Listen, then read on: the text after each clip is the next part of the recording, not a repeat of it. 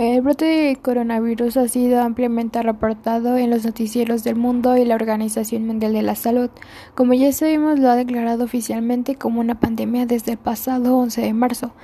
Esto significa que la enfermedad se está extendiendo en varios países de todo el mundo, al mismo tiempo afectando a cientos de miles de personas en todos los continentes, causando un número de muertes.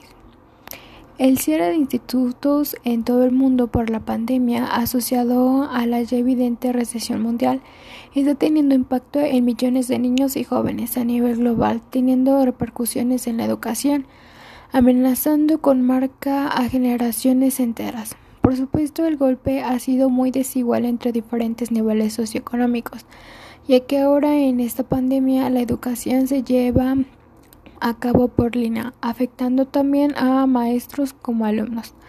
A partir de los recursos de los hogares de las, y de las propias escuelas.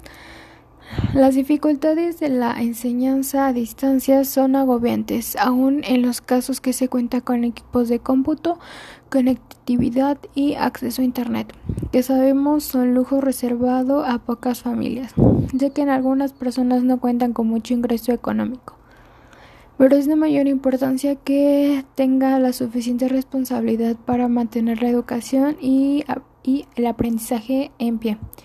Pero también pensando en aquellas personas que no cuentan con las herramientas necesarias para poder hacerlo.